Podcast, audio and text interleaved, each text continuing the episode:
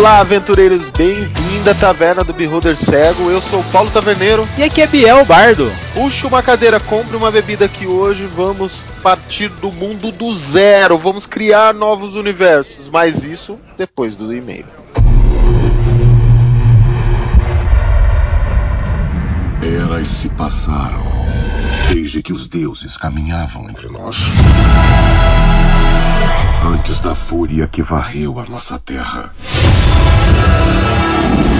Antes da guerra que nos dividiu pela eternidade.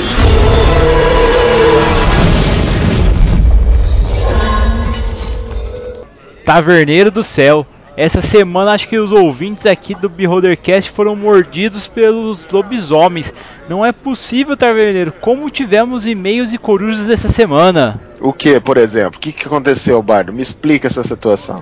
Eu, eu nunca vi chegando tantas corujas na nossa taverna, taverneiro, sério mesmo. Eu queria até pedir desculpas aos nossos ouvintes, porque não vai ter como a gente ler tudo, gente. Foi muita, mas muita coruja mesmo.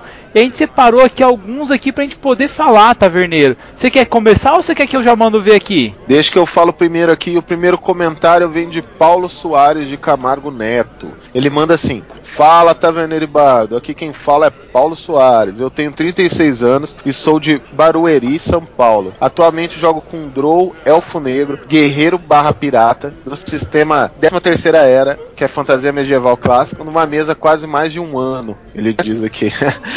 Nosso diário de campanha tem mais de 200 páginas. Olha isso, Rapaz, Bardo. Isso é coisa, hein, meu? Pensa um livro valioso pra você aqui contar essas histórias na taverna. Realmente, cara. Nossa, dá pra fazer várias aventuras com isso, hein? Ele manda embaixo: Mago Pistoleiro do sistema Reinos de Fogo Steampunk. Cara, Reino de Ferro é muito foda, meu. É um mundo que eu não consigo jogar tanto quanto eu gostaria, Taverneira. É muito legal mesmo. É por isso que eu chamo Reinos de Ferro de Reinos de Fogo, cara. É só bala mano, com aquela virada. E ele manda assim: Pois é, eu e meu grupo largamos o DD tradicional e estamos nos RPGs indies. Eu tenho as seguintes observações, ele manda assim, Barda. Eu escuto vocês no carro, no trânsito, afinal, quem mora em São Paulo pega um pouco de trânsito, não é mesmo? Isso é verdade, cara. Eu dirigi muito aí, trabalhei muito em São Paulo, Paulo. Eu sei como é que essas coisas, a gente fica horas aí no trânsito, né não? Nossa, com certeza, cara. Quando eu fui pra São Paulo, quase endoidei. Sobre os outros crossovers, eu adoraria uma participação do Leonardo Sabac, da arroba Leo Sabac do site Pensando do D&D. Eu vou entrar em contato com ele, viu, Paulo? Vou ver se ele consegue fazer um crossover aqui com a gente. Eu de vez em quando leio alguns artigos dele ali, né, alguns posts que ele manda e eu acho bem bacana. Você curte não? Curto bastante, cara. Tanto que até eu fui conversar com ele, ele ainda não me respondeu o meu e-mail. Mas eu já fiz o convite, viu, Taverneiro? Vamos ver se ele topa também pra gente bolar um cast bem bacana juntos. Beleza, Paulo. Então pode esperar logo logo aí sai um cast, o crossover entre a gente, beleza? Ele continua assim: Vocês virão pra CCXP, poderia rolar um encontro com vocês e os ouvintes do podcast, não é mesmo? Daí ele manda outra pergunta assim: Vocês ou os ouvintes jogam MMORPG Neverwinter de PS4? Se não, bora montar um clã? Cara, ô Paulo, vou falar bem a verdade. Eu adoraria, cara, mas a gente tá tanto sem tempo pra fazer qualquer coisa assim que se a gente pegar e começar a jogar, juro, a gente tem que largar o emprego, meu, porque não dá mesmo. Em relação a CCXP, o taverneiro vai estar lá representando a taverna, vai estar uniformizado a rigor, vocês vão reconhecer o cara de longe, então fiquem espertos que ele vai estar lá sim. E Paulo, escuta só essa, hein, cara. Eu não jogo na Inter não, cara, mas eu e o Bado aqui, a gente é meio player, saca? A gente não consegue jogar jogar de leve não as coisas, cara.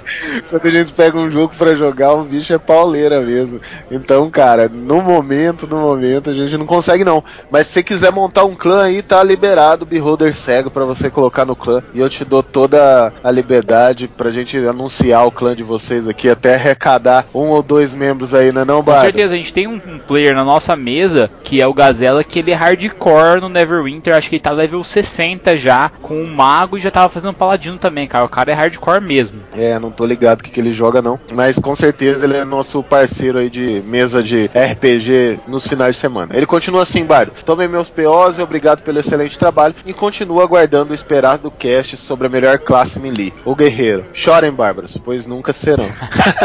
polêmica isso, cara, polêmica demais.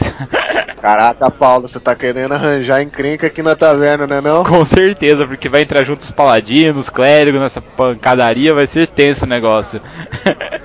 Mas, Taverneiro, deixa eu puxar uma coruja aqui, cara, que eu, sinceridade, eu tive muito prazer de ver essa coruja aqui e de ouvir essa história. E eu quero dar as boas-vindas para esses nossos novos clientes aqui da taverna. E deixa eu começar aqui, o nome dela é Joyce. O assunto dela, matei a minha mesa. Oi, Taverneiro e Bardo. Hoje decidi escrever como um pedido de desculpas aos meus companheiros de aventuras que ouvem o podcast de vocês. Nessa semana, jogando com eles, acabei tendo um acesso de fúria com a minha Bárbara, que fugiu um pouco do controle. Estamos em level alto e um mago me dominou e acabou matando o player com o meu personagem.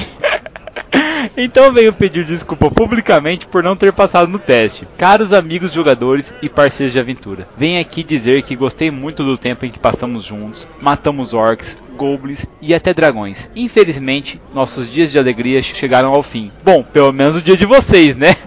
Continuarei bebendo e comendo por vocês. Sobre as armas mágicas e tesouros estão comigo, ou não, já que vendi metade. Obrigado por esses dias de aventura e como player sugiro que façam outra ficha logo. Só para tirar onda, eles adoram vocês e eu também. Abraços a Leonel, Diego, Rodrigo e ao grande mestre Sacana Luiz. Beijos, Bardo e Taverneiro. Adoro vocês. Quero escutar mais histórias das mesas de vocês com carinho, Joy. Joy e o mestre Sacana Luiz. Eu só tenho uma coisa para vocês. Isso aqui, ó. Meus parabéns, mestre. Ó, sou seu fã, cara. Joy, sou muito seu fã, porque, meu, é muito massa um Barbéria entrar em fúria, ser controlado e matar os parça. Realmente eu adorei, cara. É o meu tipo de mestrar. Eu adorei mesmo. Pô, mancada aí com os players, cara. E, ô, ô, mestre, que história é essa, cara? Não faz isso não, dá uma colher de chá pra esses players aí. Quanto tempo estão jogando junto? Ô, Joy, você tá muito maldosa nesse seu comentário aí, não. Eu acho que você tá aí de complô com esse mestre aí pra ganhar um XP extra depois desse comentário. Mas obrigado, Joy, pelo seu e-mail. A gente agradece muito as mensagens que vocês estão mandando pra gente e fica muito feliz com esse feedback, não é não, Bardo? Nossa, com certeza, cara. E é legal ver que vocês também têm histórias engraçadas que não é só a gente que passa por isso. Aliás, na minha mesa, eu tô cada vez gerando mais histórias engraçadas, gente, que vai ter mais pra frente aí. Fique tranquilo quanto a isso. Eu tenho outra mensagem aqui de Alex Gouveia. Ele manda assim: Bardo, você tá maluco? Aí, Bardo, já jogou na sua cara já. Como você gosta de Team Wolf, cara? Fui ver porque você falou que gostava. Nossa senhora, taverneiro, dá um jeito nisso. Ele manda brincadeira, mas não gostei mesmo. não, não, ó, veja bem, gente. Assim, meu gosto é muito complicado, tá entendendo? Assim, eu dou chance para tudo quanto é coisa. Não tô dizendo que seja bom, que vocês vão adorar, mas é legal. Gente, ele é bardo e é elfo. Vocês imaginam que gosto que ele tem aqui. Olha cara. a sacanagem, os caras me difamando mesmo. Ele continua assim: prefiro um estilo de série mais séria. Estamos órfãos de uma série de lobisomem. Poderia sair uma tipo Underworld, sem mais.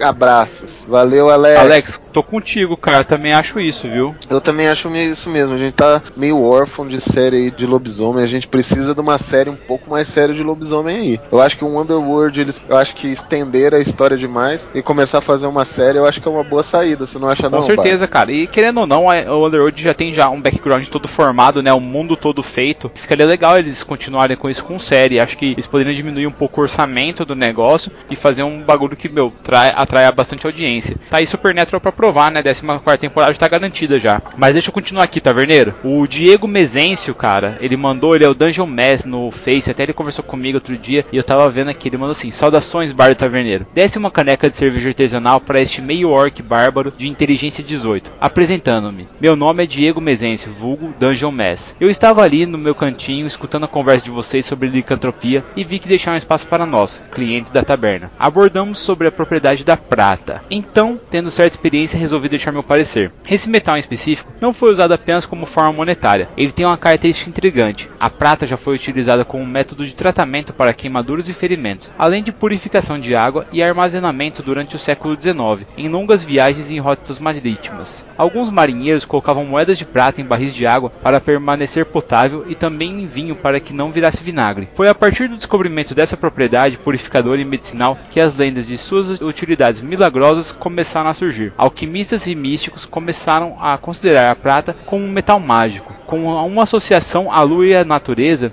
se tornou essencial na produção de poções de cura, espelhos mágicos, balas e armas sagradas. Por ser vinculada à lua, acreditava-se que a prata conferia poderes premonitórios. Devido a essa pureza, a prata simboliza a energia da misericórdia divina e é o primeiro metal mencionado na Bíblia. Está associado ao patriarca bíblico Abraão e o arcanjo Miguel. Disse que durante a projeção astral, o que mantém a alma ancorada ao corpo é um cordão de prata. Passando de cultura a cultura, a prata passou a adquirir outras utilidades e se tornou o fardo dos seres sobrenaturais. Prata já podia ser utilizada para marcar a pele, ferir e matar seres como fadas, vampiros e lobisomens.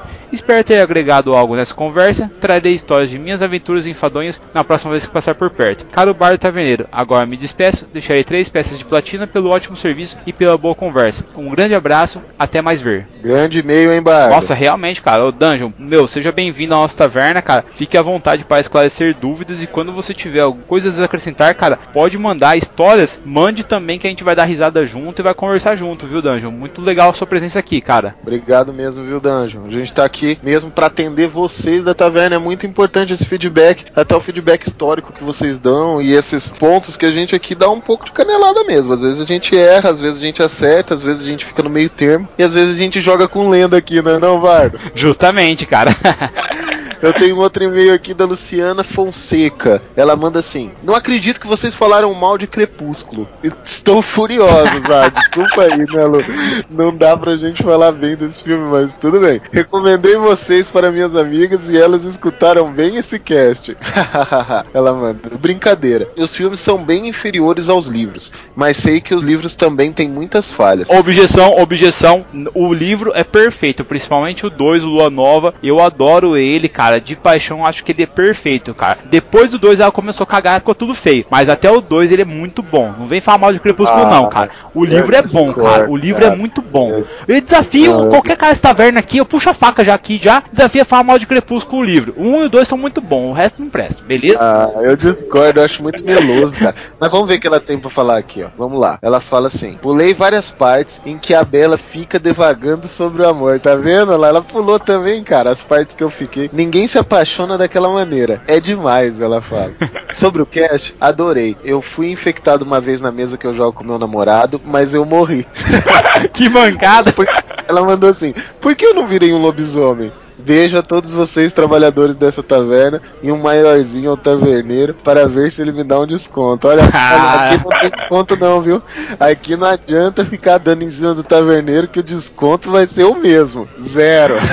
Ô, Luciana, ó, Mas só uma coisa só: você não mandou a sua classe nem sua raça. Então no próximo cast você tem a obrigação moral de mandar a sua classe, a sua raça e também mandar do seu namorado, tá entendendo? Só pra pagar dessa vez aqui, hein? É verdade. E olha só, olha só. Eu vou te falar que eu gosto gosto muito do, do gráfico dos lobos do filme, eu achei muito legal. Mas o filme realmente não dá para assistir, não.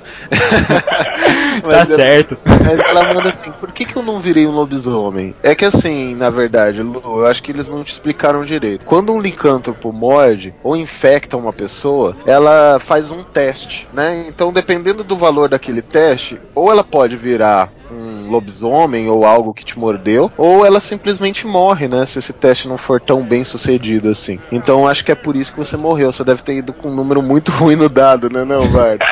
Tirou um no dado. é, provavelmente seja isso, Lu. Mas pergunta pro seu namorado aí que com certeza ele vai conseguir te ajudar. Se ele não conseguir te ajudar, eu tenho quase certeza que é isso aqui, cara. Eu acho que você tirou um número muito baixo no dado. Eu acho que o Mestre ferrou ela, cara. Sério mesmo.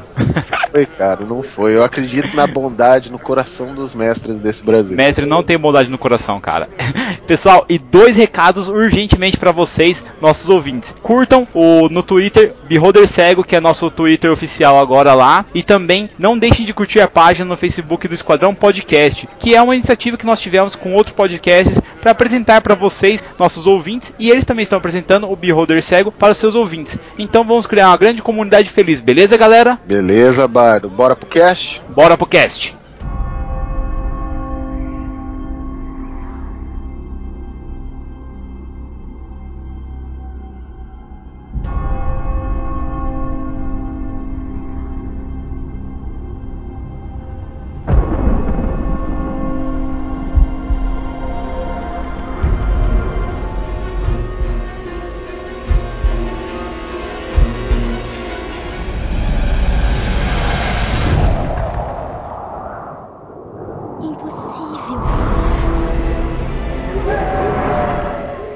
Taverneiro, comece dizendo que acho que todo mestre de RPG é um engenheiro por natureza, né, cara? Porque a gente tem que pegar, tem que estudar totalmente como que se cria um mundo. Você vai colocando pedaços da sua própria personalidade nesse mundo e você vai povoando ele, vai colocando as montanhas em certo lugar, vai construindo os rios, vai construindo cidades. E eu acho que é um trabalho hércules, para não falar besteira. Eu acho que se todos os mestres não criaram, ele deveria pelo menos criar um mundo próprio também, não é não, Bardo? Eu acho que isso enriquece tanto o mestre, tanto a maneira de como ele vai mestrar e até essa ingressar nesse universo, porque eu acho que às vezes o mestre não cria um mundo novo. É, não, não que seja ruim você já mestrar num mundo criado, não, muito pelo contrário, eu, eu mestrei várias mesas em Forgotten, né? Mas você criar um novo um mundo novo é uma nova experiência que força a sua criatividade, sei lá, a campos assim que você nunca imaginou, né não? Cara, eu acho que desde o começo que você pega e você define quem serão as raças dominantes, quem serão as classes, porque a maioria dos mundos medievais que a gente visita, hoje existe a magocracia, que seria os magos dominando tudo, e as outras classes são réis mortais, talvez um, com uma ou duas igrejas ali que também demandam um pouco de poder, só que a maioria das coisas acontece dessa forma. E eu acho divertido a gente colocar aqui porque, gente, não é só assim que funcionam os mundos. Eu mesmo, num mundo que eu criei uma vez, porque meus players estavam muito fortes já em um mundo que eu jogava, e eu transportei esses players para o meu mundo particular. E o meu mundo particular, esses players não eram tão fortes assim. Eles eram fortes em relação à população local, só que eles eram fortes por causa da magia deles, dos itens mágicos. E esse meu mundo estava carente de magia. O próprio planeta ali estava sugando a magia desses players porque ele estava doente. Então uma coisa assim que você pode começar a criar para deixar sua mesa mais interessante, para deixar pegar outro foco da sua mesa, não deixar só ela no combate, mas sim deixar ela no próprio roleplay. É, eu acho que tem dois tipos de mundos que são criados, né, Bardo? Tem aquele mundo que o cara para, demora séculos para mestrar porque ele tá criando o mundo, tá vinculando tudo. E tem um mundo que é criado tipo conforme os players vão andando na mesa, né, cara? Conforme a visão dos players sobre aquele mundo. Às vezes o mestre não tem um tempo de desenvolver um mundo tão aprofundado, ele não quer fazer isso, então ele vai criando à medida do que ele vai contando a história, que não é uma coisa ruim também, né? Não, pelo contrário, cara. Na verdade, assim, eu acho que não existe o certo ou errado aí nessa questão. Porque o que acontece?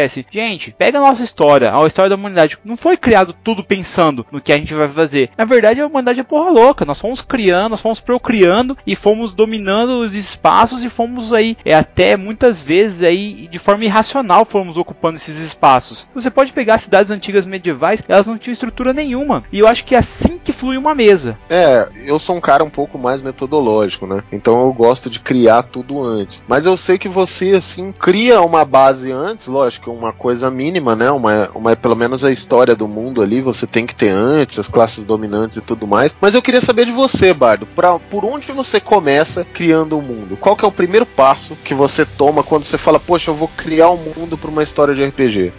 Taverneiro, acho que a gente deve começar pensando na primeira coisa que geralmente todo nerd começa, lendo. Porque os meus mundos, primeiramente, eles são aí uma coxa de retalhos. São coisas que eu peguei absorvendo a cultura do Bernard Cornwell, do Con Eagleden, do próprio Terry Brooks, os livros deles. Você pega e absorve muita coisa do universo Marvel, universo DC, Samurai X, a cultura de animes. E você vai juntando isso para deixar o seu mundo diferente, o seu mundo legal. O próprio D&D, quando me aventurei nas terras de Dragonlance, cara, nossa, como eu bebi daquela água, cara. O próprio Tolkien, sabe? Não tem como você você criar seu mundo sem ler. Você tem que ler, você tem que ter cultura, você tem que absorver cultura para criar o seu mundo, entendeu? No seu mundo você pode subverter qualquer regra que você queira, mas você tem que conhecer ele a fundo. É, eu, eu com certeza, né, não tem nem como discordar de você nesse assunto. As influências estão super presentes no mundo que a gente cria. Mas tem um ponto de partida ali, né, Bardo? E qual que é o seu ponto de partida? O meu, na verdade, quando eu começo a criar um mundo, a primeira coisa que eu penso é na magia. A primeira coisa que eu penso é vai ser um mundo onde a magia vai ser vai fluir das veias dos personagens, como diz, né? Vai escorrer pelo uhum. mundo, ou vai ser escassa, né? Ou meio termo. Eu gosto muito de mundos que são considerados aí low fantasy, né? Que é tipo tem muita pouca magia e etc.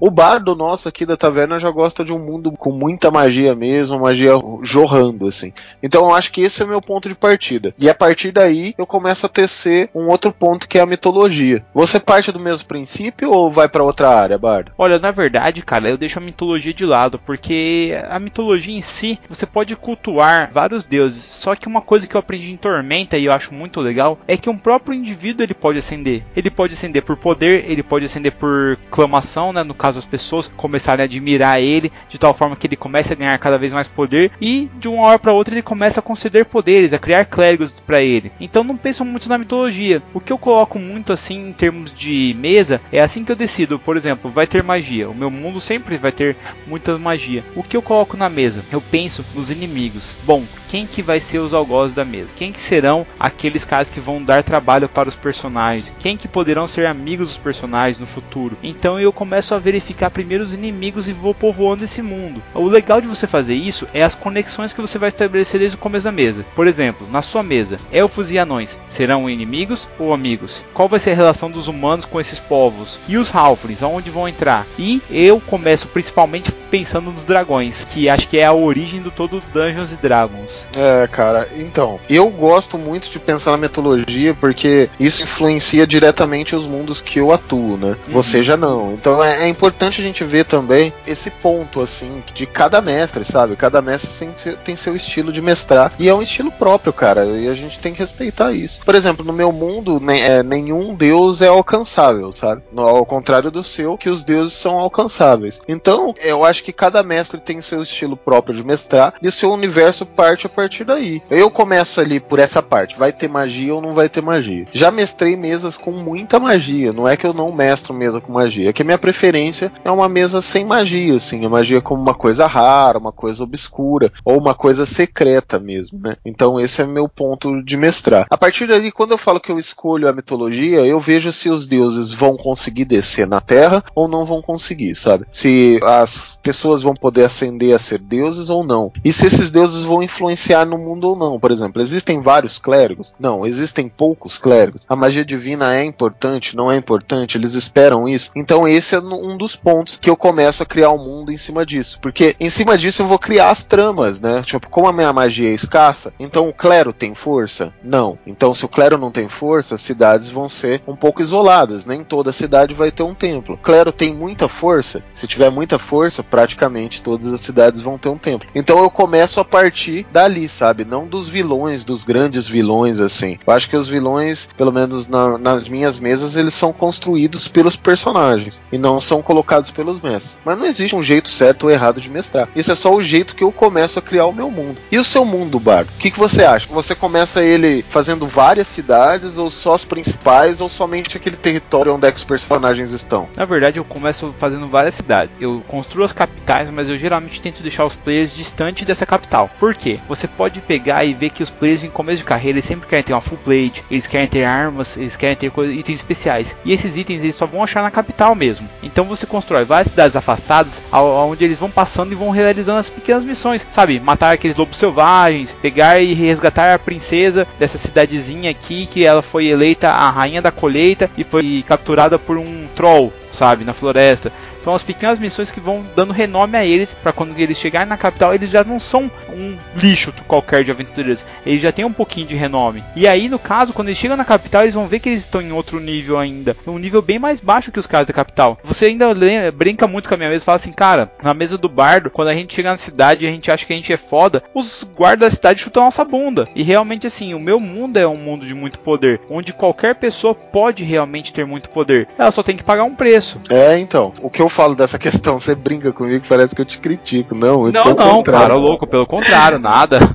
Muito pelo contrário, adoro jogar suas mesas aí. Só para vocês verem a diferença de universo. Por exemplo, no meu universo, os personagens. A gente já comentou isso outro cast, mas dá para comentar aqui também. Meu, os meus personagens, eles são, tipo, anormais, sabe? Se ele virar e falar assim, vou dar um soco naquele cara na taverna, sabe? Eu não vou falar, rola aí pra eu ver se você deu um soco. Né? Não, você foi lá e deu um murro na cara do cara, tipo. E se você não controlar sua força, se você for um warrior aí, é perigoso você quebrar o queixo do cara, sabe? É, na mesa do Biel, já não, porque como várias pessoas são poderosas, você não pode muito arranjar encrenca assim numa taverna com qualquer um, sabe? Essa pessoa pode ser mais poderosa que você, então é um ponto a se levar em consideração. E reis? E essa questão hierárquica, assim, como que você trata isso na mesa, Bardo? Ô Taverneiro, só voltando a esse papo aí que você falou da taverna, cara, eu lembrei de uma história bem legal, que eu coloquei uma aventura onde os players estavam sendo seguidos por um bardo. E o bardo, ele começou a cantar a história sobre os players, enaltecendo as ações dos players, até que chegou em uma dungeon onde o bardo foi mordido por uma aranha, uma serva de Lot, que seria a deusa dos Drolls. E acontece que os players não notaram, mas o bardo ficou preso nas ruínas. E o bardo achou que ele foi abandonado pelos players, como se aquilo tivesse de propósito. E esse bardo começou a se mudar, a mudar o modo de ser e começou a ir na frente dos personagens, no caso, partindo dois, três dias antes do local onde os personagens estavam e anunciando que os personagens eram os corvos da tempestade, que os personagens eram malfeitores e começou a denegrir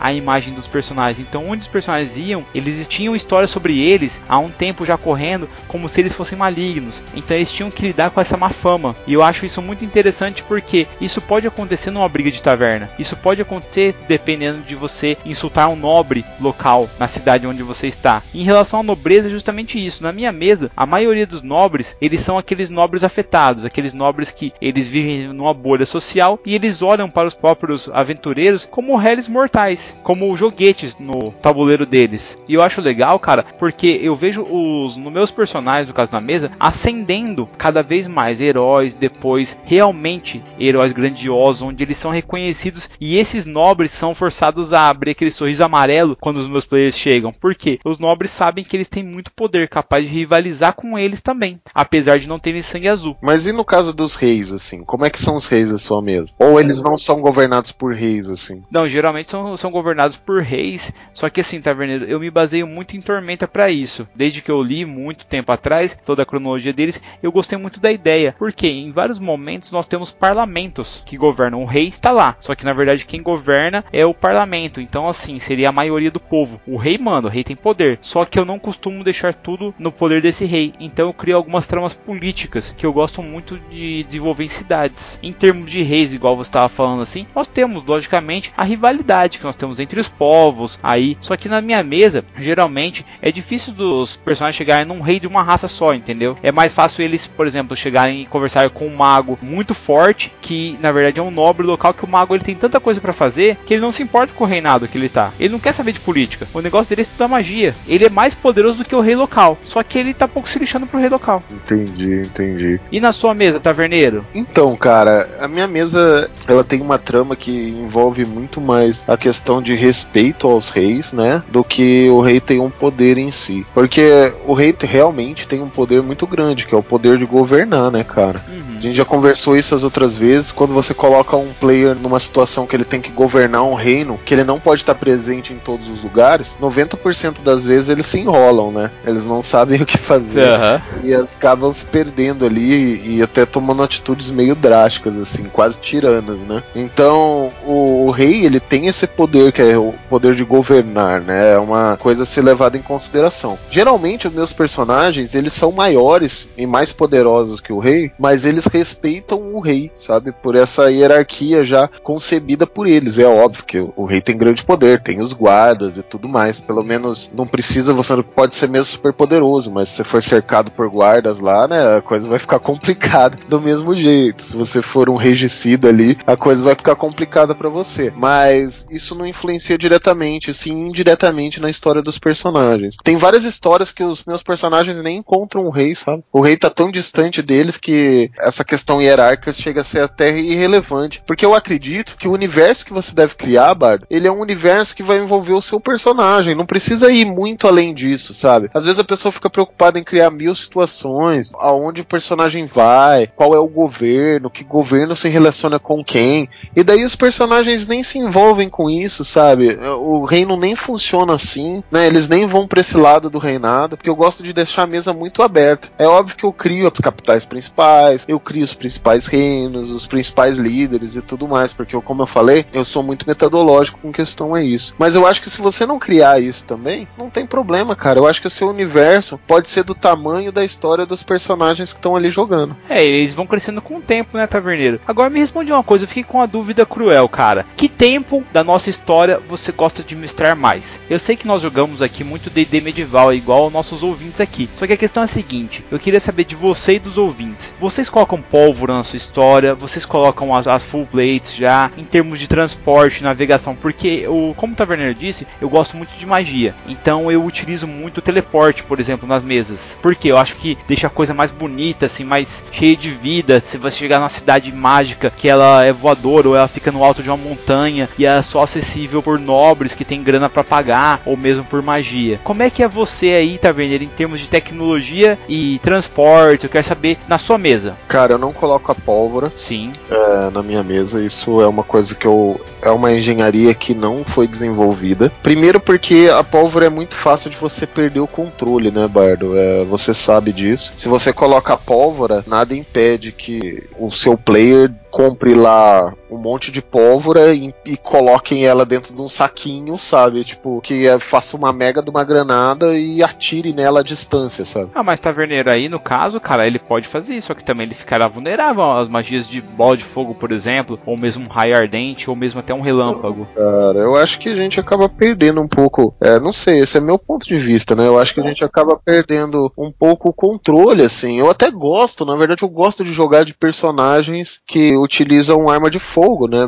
Recentemente eu criei um rogue que utiliza duas pistolas, por exemplo, em um mundo medieval. Mas eu tenho medo, a verdade é essa. É, o, o, controle é muito fraco disso, sabe? É, eu jogo com personagens que utilizam arma de fogo, mas eu não sacaneio, sabe? Porque se você quiser criar uma situação assim inoportuna, você pode criar. E daí você faz. Você falou da bola de fogo, ah, o cara pode tacar uma bola de fogo e pegar fogo na pólvora, sabe? E estourar. Meu, mas isso o cara pode tacar uma bola de fogo num Ranger e queimar o arco dele, e a gente não leva isso em consideração também, sabe? Uhum. Então é umas coisas meio tipo a bolsa, a roupa, né? Então é uma coisa que eu não consigo, eu como mestre, eu não consigo controlar muito bem isso na minha mesa, porque você colocar lá Goblins Grenades, né?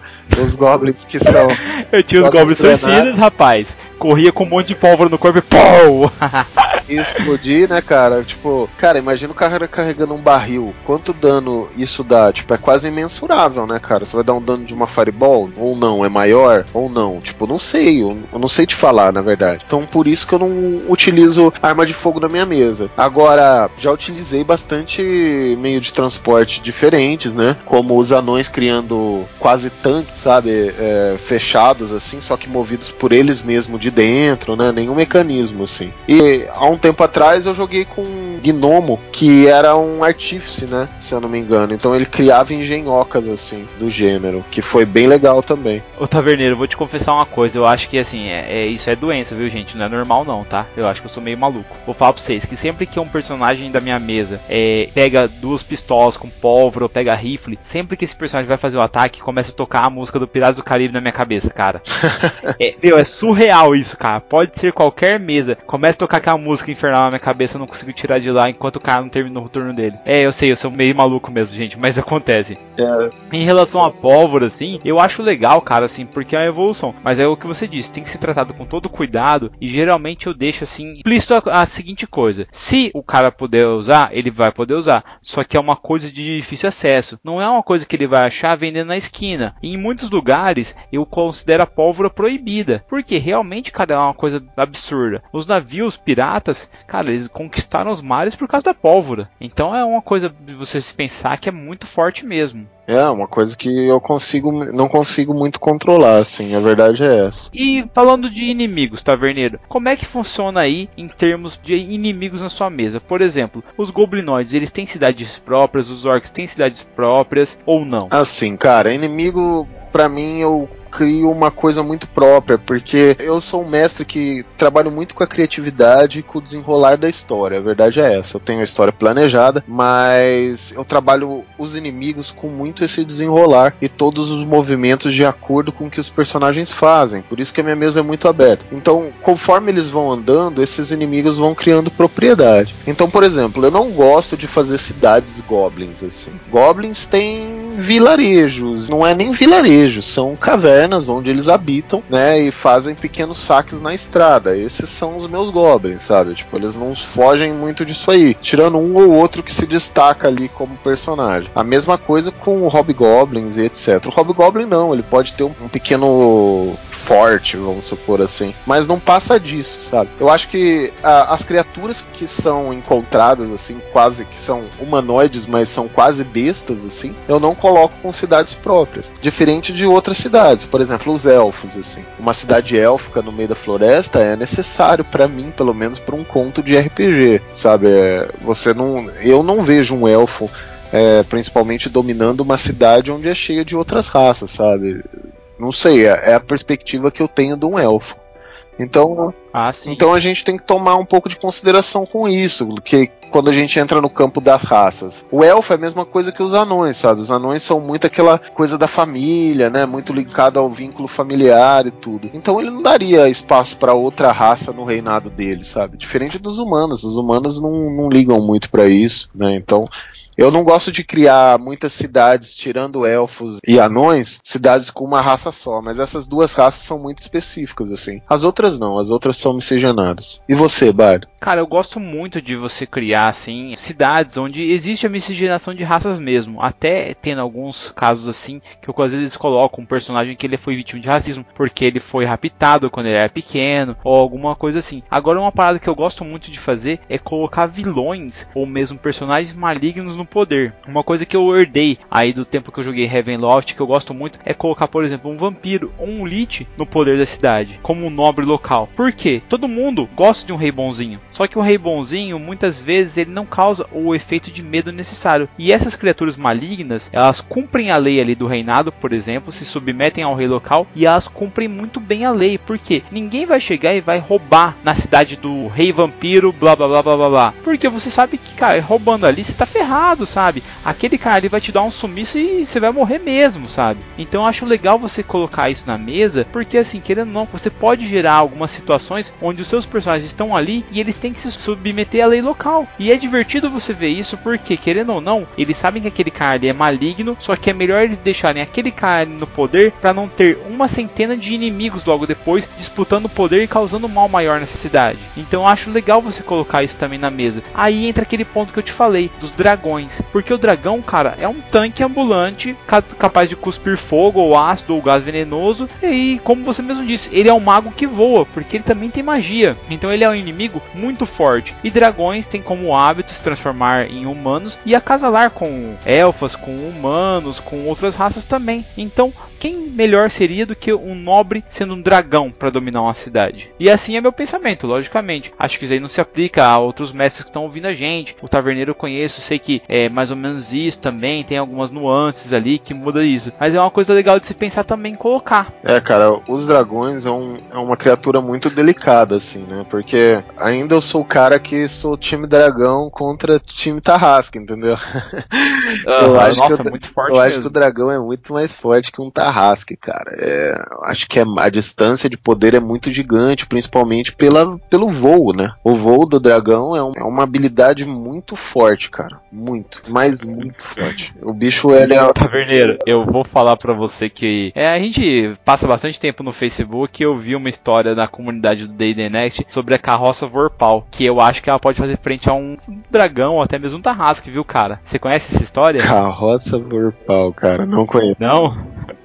Cara, eu não sei quem foi o mestre, eu vi hoje por cima, galera. Até me perdoa se eu tô errando aqui. Mas acontece que o cara tinha um bárbaro, ele tava dormindo na carroça, carroça em movimento, e o ladino foi pregar uma peça nele e foi empurrar ele da carroça. E acontece que o ladino falhou no teste de força e o bárbaro meio que caiu da carroça. Só que a roda passou por cima da perna do bárbaro e cortou a perna do bárbaro fora, cara.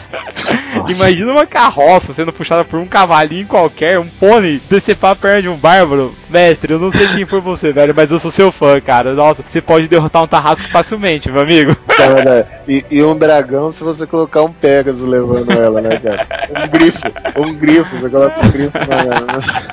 Mas aí que nós entramos nesse detalhe, tá vendo? Montarias, cara. Você costuma dar tipo uma montaria desse tipo pros seus personagens ou mesmo para o seu reino aí? Porque é uma coisa poderosa você ter um grifo na mesa, não é não? Cara, eu sou muito de boa com montaria, sabe? Eu acredito que o transporte, o meio de locomoção é uma coisa muito importante para os players e eles às vezes deixam isso muito de lado, né? Um cavalo, um um animal para você carregar as coisas é muito importante numa mesa de RPG, principalmente numa fantasia, assim, né? E uma coisa que eu levo muito em consideração é que na época não tinha carro, né, cara? Então eu não fico fazendo teste pros jogadores montar cavalo. Pô, todo mundo sabia montar cavalo na época, cara. Mas a questão é a seguinte, cara. Como eu trabalho um universo que a magia é muito baixa e até os bichos mágicos, né? Os monstros mágicos são muito raros. Os monstros voadores, né? O cavalo voador, o Pegasus, o grifo. É muito difícil de encontrar, mas quando encontra, o personagem, se ele consegue ter a malemolência, como de, de pegar ele como montaria, eu deixo. Recentemente você aí pegou um, um lagarto, não um homem lagarto, né? pegou um lagarto aí na minha mesa como montaria e para mim sem problema nenhum, né? Se você conseguiu lá. Puta presente de grego, hein, mano? Me fudeu bonitão, é, hein, cara. Pô, mas é que assim... Galera, eu peguei o lagarto achando que eu ia abalar, chegar na cidade. O lagarto come cavalo, cara. Os caras colocaram no estábulo e matou todos os cavalos da cidade, meu amigo. É que é isso que eu ia falar, cara. O cara tem que imaginar, né? Eu sei que você ali foi um outro caso, você foi pra uma festa e o cara levou o lagarto sem você sem sua ordem, mas o cara ali, sabe, tipo, que tem uma montaria, ele tem que entender que ele tem que alimentar essa montaria, né, cara? E, e, você não vai levar um, por exemplo, um grifo mesmo. Cara, o grifo não vai ficar pastando, sabe? Você vai levar ele pra uma viagem de 10 dias e vai deixar ele comer pasto, ele não vai, sabe? Tipo, ele vai ter que sair pra Ô, caçar. Louco, o come cavalo mesmo, né? É, então, ele vai ter que sair pra caçar, cara. Ele, e se ele não encontrar bicho pra caçar, o bicho vai pegar. E, e assim vai, sabe? Eu acho que o mestre tem que levar isso em consideração também. Você vai dar a montaria, por exemplo, você quer dar um urso de montaria? Ok, contanto que o cara alimente o urso, né, cara? Não é, não é uma coisa barata se alimentar, né, não, Bardo? Com certeza, cara. E assim, você tem que pensar em tudo que o Taverna tá falando. O seu urso, mas se você pegar ele e colocar pros players como montaria, que é uma montaria foda, tá? Diga-se de passagem. Mas, cara, o que, que esse urso vai comer? Porque um urso é um tanque de carne, ele come pra caramba. E se esse urso, ele, ele é treinado, não é? Como é que ele é? Então, tudo isso você tem que pensar. Você tem que pensar se o player vai ter que adestrar ele, se ele já vai ser adestrado. Então, entra várias coisas aí que você tem que decidir também. Então tudo isso você tem que ambientar no seu mundo. Qual que é a montaria padrão? E aí entra naquele detalhe que eu tava te falando dos inimigos que eu começo colocando. As raças, tá vendo? Eu não lembro de ter visto você usando Draw no seu mundo. O que, que você acha, cara? Me fala as raças que você mais utiliza e as raças que você não curte muito utilizar. Espera mais uns dois meses a gente conversa aí. Olha spoiler aí da minha mesa aí, galera. A questão é a seguinte: eu não gosto de utilizar. Não é que eu não gosto, sabe? Se os personagens não vão para um lugar apto, onde eu acredito que aquela raça viva de verdade, eles não vão encontrar, entendeu? Eu não forço uma aventura para os personagens encontrar raças específicas porque eu coloquei no cronograma da história, não. Então, por exemplo, se os Drows vivem isolados no, no, underground das montanhas ou até mesmo no subsolo das florestas, se os personagens não vão nesse território, eles não vão encontrar Doros. Entende? Eu não forço a barra para eles encontrarem uma raça ou outra, sabe? Então, tudo depende do como os personagens vão levar, que caminho que eles vão andar, por onde eles vão trilhar, né? Ah, sim, realmente eu acho isso também, cara. Mas assim, eu costumo colocar alguns personagens aleatórios, alguns monstros aleatórios andando pelo mapa. Por exemplo, na minha mesa o pessoal cruzou com o Beholder. Ele tinha um Covil, eles tiveram a oportunidade de entrar no Covil e pegar o Beholder desprevenido até. Ou, no caso, eu rolei o D100 e acabou caindo que o Beholder ia encontrar eles. E encontrou eles no meio de uma batalha. Eu sei, eu sei que vocês estão pensando, nossa, como o Bardo é maligno. Meu, meus players adoraram o combate, cara. Até hoje o cara lá ficou escrevendo na ficha, nossa, é meu personagem é o matador de beholders, sabe? É coisa assim que você pode colocar para enfeitar a mesa, mas também, gente, coloca a mão na cabecinha. Você tem que saber o que seus players vão aguentar. Não adianta também você colocar um devorador de mentes contra um grupo aí que é composto de um bárbaro, um warrior, por exemplo, mais um druida, sabe? Tipo alguém que só tenha um no grupo, mas menos tem a sabedoria alta para resistir um teste de vontade. Aí você vai matar realmente o grupo, aí vai ser sacanagem mesmo. É, tem que tomar muito cuidado aí com esses monstros que você vai colocar. E tem que tomar cuidado também com as raças que você está colocando, já que a gente fala de raças e supremacia. Isso faz parte da criação de mundo, gente. Raça, divindade, é, como que funciona a política da região né, se essa política é influente ou não, quem que manda. A primeira coisa que você tem que definir é quem manda, né? Qual que vai ser a história do seu personagem? Vai ser uma história regional? Ele está em busca de uma grande saga? Ele está correndo atrás de um grande tesouro? E uma coisa que eu quero introduzir aqui, Bardo, é principalmente nas suas mesas, você coloca muito isso e eu queria que você conversasse um pouco sobre isso. Até onde os itens mágicos e os artefatos influenciam na história e no universo? Cara, eu começo citando Tolkien. Um simples item mágico influenciou toda a história da Terra-média. E você pode utilizar isso na sua mesa. Só que assim, com parcimônia, gente. Não adianta você dar muito item mágico se você não souber controlar a situação. Eu mesmo tenho problemas quanto a isso. Na minha mesa, às vezes o personagem pega um item que eu não estava esperando que ele fosse pegar e aproveitar daquela maneira. Porque cada um pode aproveitar o item de uma maneira diferente. Item inesperado pode causar grande revolução. O meu grupo mesmo, o monge, não conseguia quase dar dano. Eu fiz algumas coisas e o monge agora é o cara que mais dá dano na mesa. Só que será que foi bom pra mesa? Será que equilibrou a mesa? Será que não equilibrou a mesa? Então assim, tudo é feito de você fazer na mesa e ver como que vai acontecer depois. Em relação a itens mágicos, como eu gosto muito de utilizar, eu prefiro itens que tenham efeitos visuais legais. Por exemplo, uma bota da velocidade. Como que eu vou descrever isso na mesa? Mesa. Nossa, cara, você pegou essa bota, só que você não identificou ela. Como é que vai acontecer então? O que, que vai acontecer? Os players na última mesa, eles pegaram uma pedra que estava colocada num pedestal, tá? E com uma capota de vidro em cima dela. Como se fosse um, aquela cúpula de vidro da, da Rosa da Bela e Fera. Sim. E a pedra estava dentro. Só que essa pedra aí, e eles não sabiam, era uma pedra que gera um campo anti-magia. E eles armaram ali e viram que tinha um mecanismo em cima dessa pedra, a lá Indiana Jones, onde se você tirasse a pedra, automaticamente a própria torre onde ela estava iria ruir e iria cair. Então eles bolaram o seguinte: o monge pegaria a pedra, sairia correndo, pularia pela janela, o mago estaria voando já com a magia voar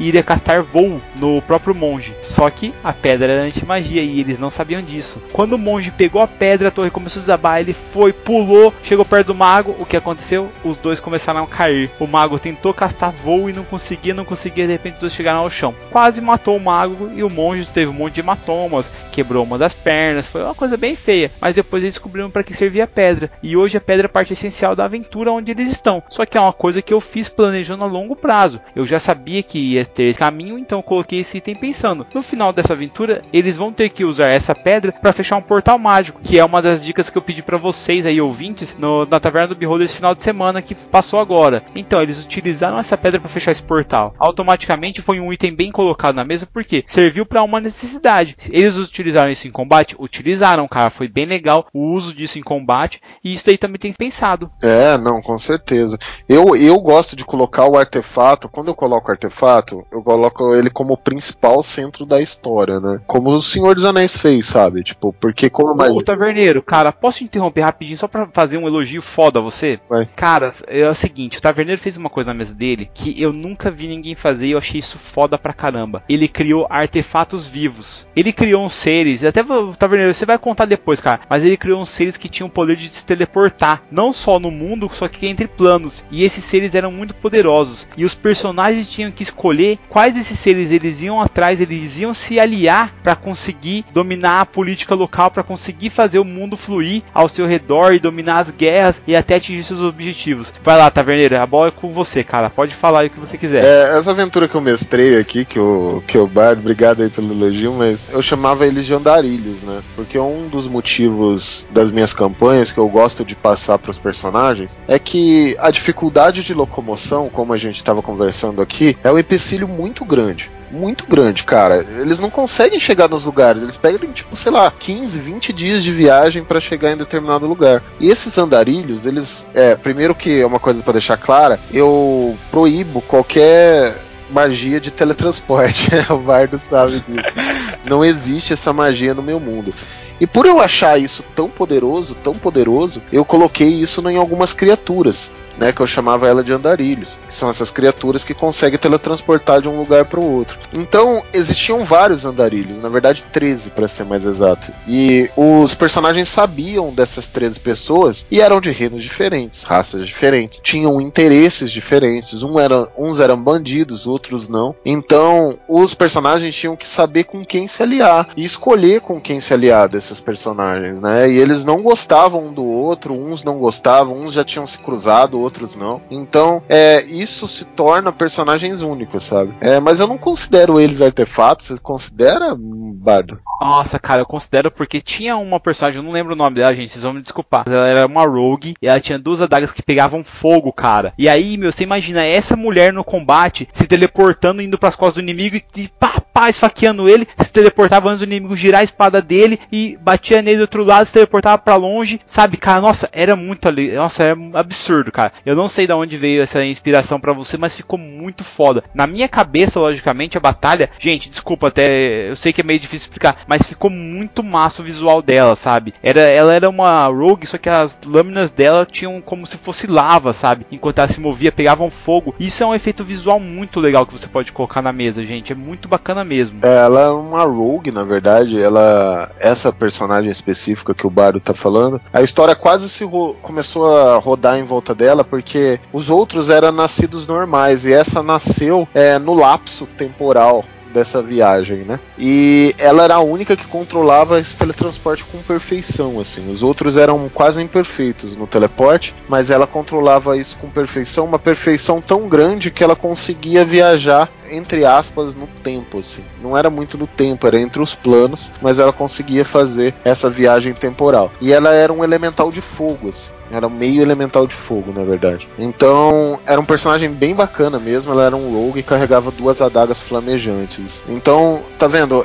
Não é que não existe magia no meu mundo. Quer dizer que ela é muito rara de ser encontrada, né? Personagens com teleporte e com essa habilidade tão grande, é óbvio que eles iriam achar alguma maneira de encontrar um ou outro item mágico que favorecesse a vida deles, né? E facilmente eles conseguiriam isso. Então, o que eu falo para você, mestre aí, que tá começando, que tá pensando em criar um mundo, e, e a ideia dessa conversa é isso, é o começo da criação de mundo, para ver os pontos que você deve ter atenção, para ver os pontos que você tem que tomar cuidado, para ver os pontos onde é que você tem que pensar antecipadamente. Porque tudo que a gente tá falando aqui vai acontecer na sua mesa de RPG. Inclusive, os heróis vão abrir portais para outros mundos, e desses portais podem sair demônios, podem sair bruxos, podem sair dementadores, podem sair devoradores de mentes. Então, cara, você tem que estar preparado para isso. O meu mundo lá de Armória que eu criei lá, cara, nessa aventura, era basicamente isso. Os heróis já tinham chegado a um poder tão grande no mundo deles, mas eles precisavam de mais poder para cumprir uma missão. E eles tiveram que viajar, foram até onde o mundo realmente caía ali, onde o mundo acabava, e eles desceram uma puta de uma cascata. E eles caíram nesse mundo de Armória. Esse mundo de Armória era um mundo muito mais antigo do que o deles, onde a magia, como eu disse, já tinha sido sepultada. A magia tinha morrido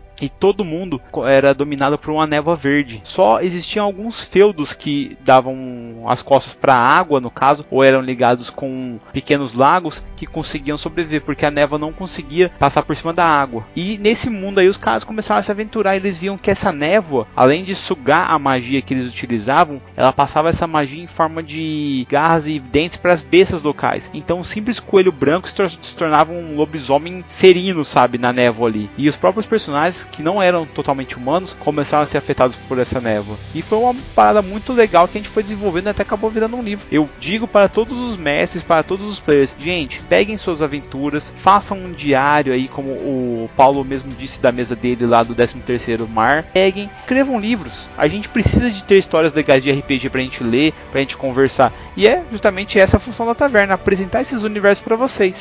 É, não deixe para trás não, cara. Comece logo o seu universo. Eu comecei o meu universo assim. Hoje eu sou muito metodológico, crio tudo, o, os personagens estão todos criados, o Bardo sabe disso. Eu sou meio maluco assim para criar o universo. O Bardo já não é mais tranquilo, mas ele cria uma base antes. Mas quando eu comecei a mestrar, gente, era meio a caralha, como diz o Os personagens vão andando aí, eu vou inventando de cabeça. E, gente, isso não tem problema nenhum, não, cara. Isso aí é um processo criativo fudido para você criar futuramente, assim. Eu hoje, para falar a verdade para você, crio os personagens antecipadamente, crio os reinos antecipadamente, porque eu acho que é mais fácil fazer isso do que criar ali na hora e ser pego desprevenido. Mas tem gente que sai disso muito bem, cara. E eu me saio disso muito bem, no vou falar a verdade, eu consigo criar vários fatores na hora, várias histórias, só tenho um, problema, um pouquinho de problema com o nome, né? Que acho que isso todo mestre tem. Pô, qual que é o nome desse cara? Você fica olhando assim, o jogador, tentando raciocinar um nome legal para você falar. De um NPC que às vezes entrou na conversa, ou de um irmão que o cara escolhe e pergunta, né, cara? Então você tem que ter um pouquinho ali, uma lista de nomes em mãos para você colocar em um ou outro personagem. Mas isso, isso eu sou ruim, gente. Isso eu sou ruim.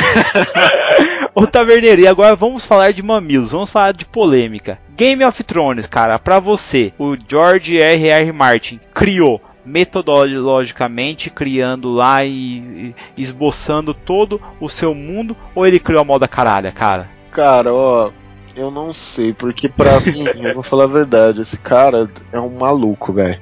Mas, mas, tipo assim, ele, eu ainda acredito que ele tenha criado, assim. Ele não, ele não criou a trama, entende? Mas ele tinha noção dos reinos, né? Ele sabia como eles iam agir, os personagens principais ele criou como se fosse a ficha dos personagens principais, entendeu? Ele sabe a reação de cada um, ele sabe como.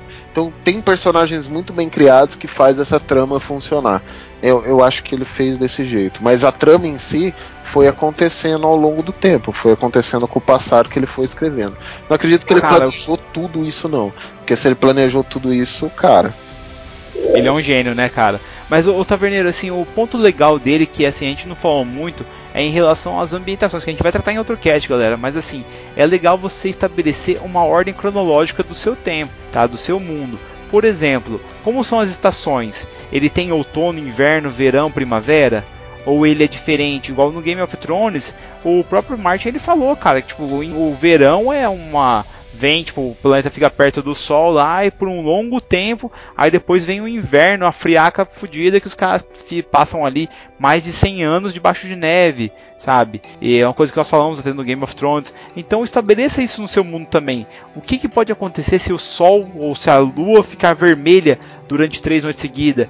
O que, que aconteceria se um cometa passasse perto do seu mundo e os heróis pudessem ver aquela puta daquela bola pegando fogo. Será que isso daí seria um sinal para os magos vermelhos dominarem o mundo? Será que isso daí seria um sinal que os demônios estão chegando? Ou o que você poderia criar à sua mesa? Então são coisas assim, que eventos que você pode colocar no seu mundo, mesmo a chegada do inverno pode ser uma coisa legal de se tratar. E é uma coisa bacana que você vai ter que descobrir como você vai aproveitar sendo mestre. Aqui na taverna a gente dá algumas dicas, nós vamos falar sobre ambientações, uma coisa que eu faço também é participar de eventos de aventura para ver como é que eu, como sendo personagem, iria me locomover na lama. Hoje a gente tem tipo todo o aparato para você uh, rastejar numa lama. Só que meu, como é que seria um guerreiro de full plate rastejando numa lama para entrar no covil de um Beholder, por exemplo, ou mesmo de um Lord Vampiro? Como que ele conseguiria, cara, carregar 40 kg de armadura, 50 kg aí nas costas? Isso você tem que estabelecer também no seu mundo. E é uma coisa legal que porque você limita um pouco seus players. Aquele player que geralmente chega no Covil e quando vai pegar tesouro, sai dali com 5 mil peças de ouro, com 3 espadas e mais uma armadura nas costas. Gente, isso aí não existe, sabe? O cara tem que forçar o player a tomar a decisão que ele quer. Se ele tiver, se ele quiser carregar ouro, ele vai ter que deixar a ração dele para trás, vai ter que deixar alguma coisa para trás. É, não é, não é tão fácil, coloca tudo dentro da bolsa, assim, não é bag de MMO não, né? Uhum. Ai, Bardo, mas o papo tá muito bom, tá muito bom, mas eu tenho que criar o meu mundo aqui. Então, última música e vamos fechar essa taverna. Beleza, taverneiro. Falou, galera. Tchau, tchau. Até mais, galera. Tchau, tchau.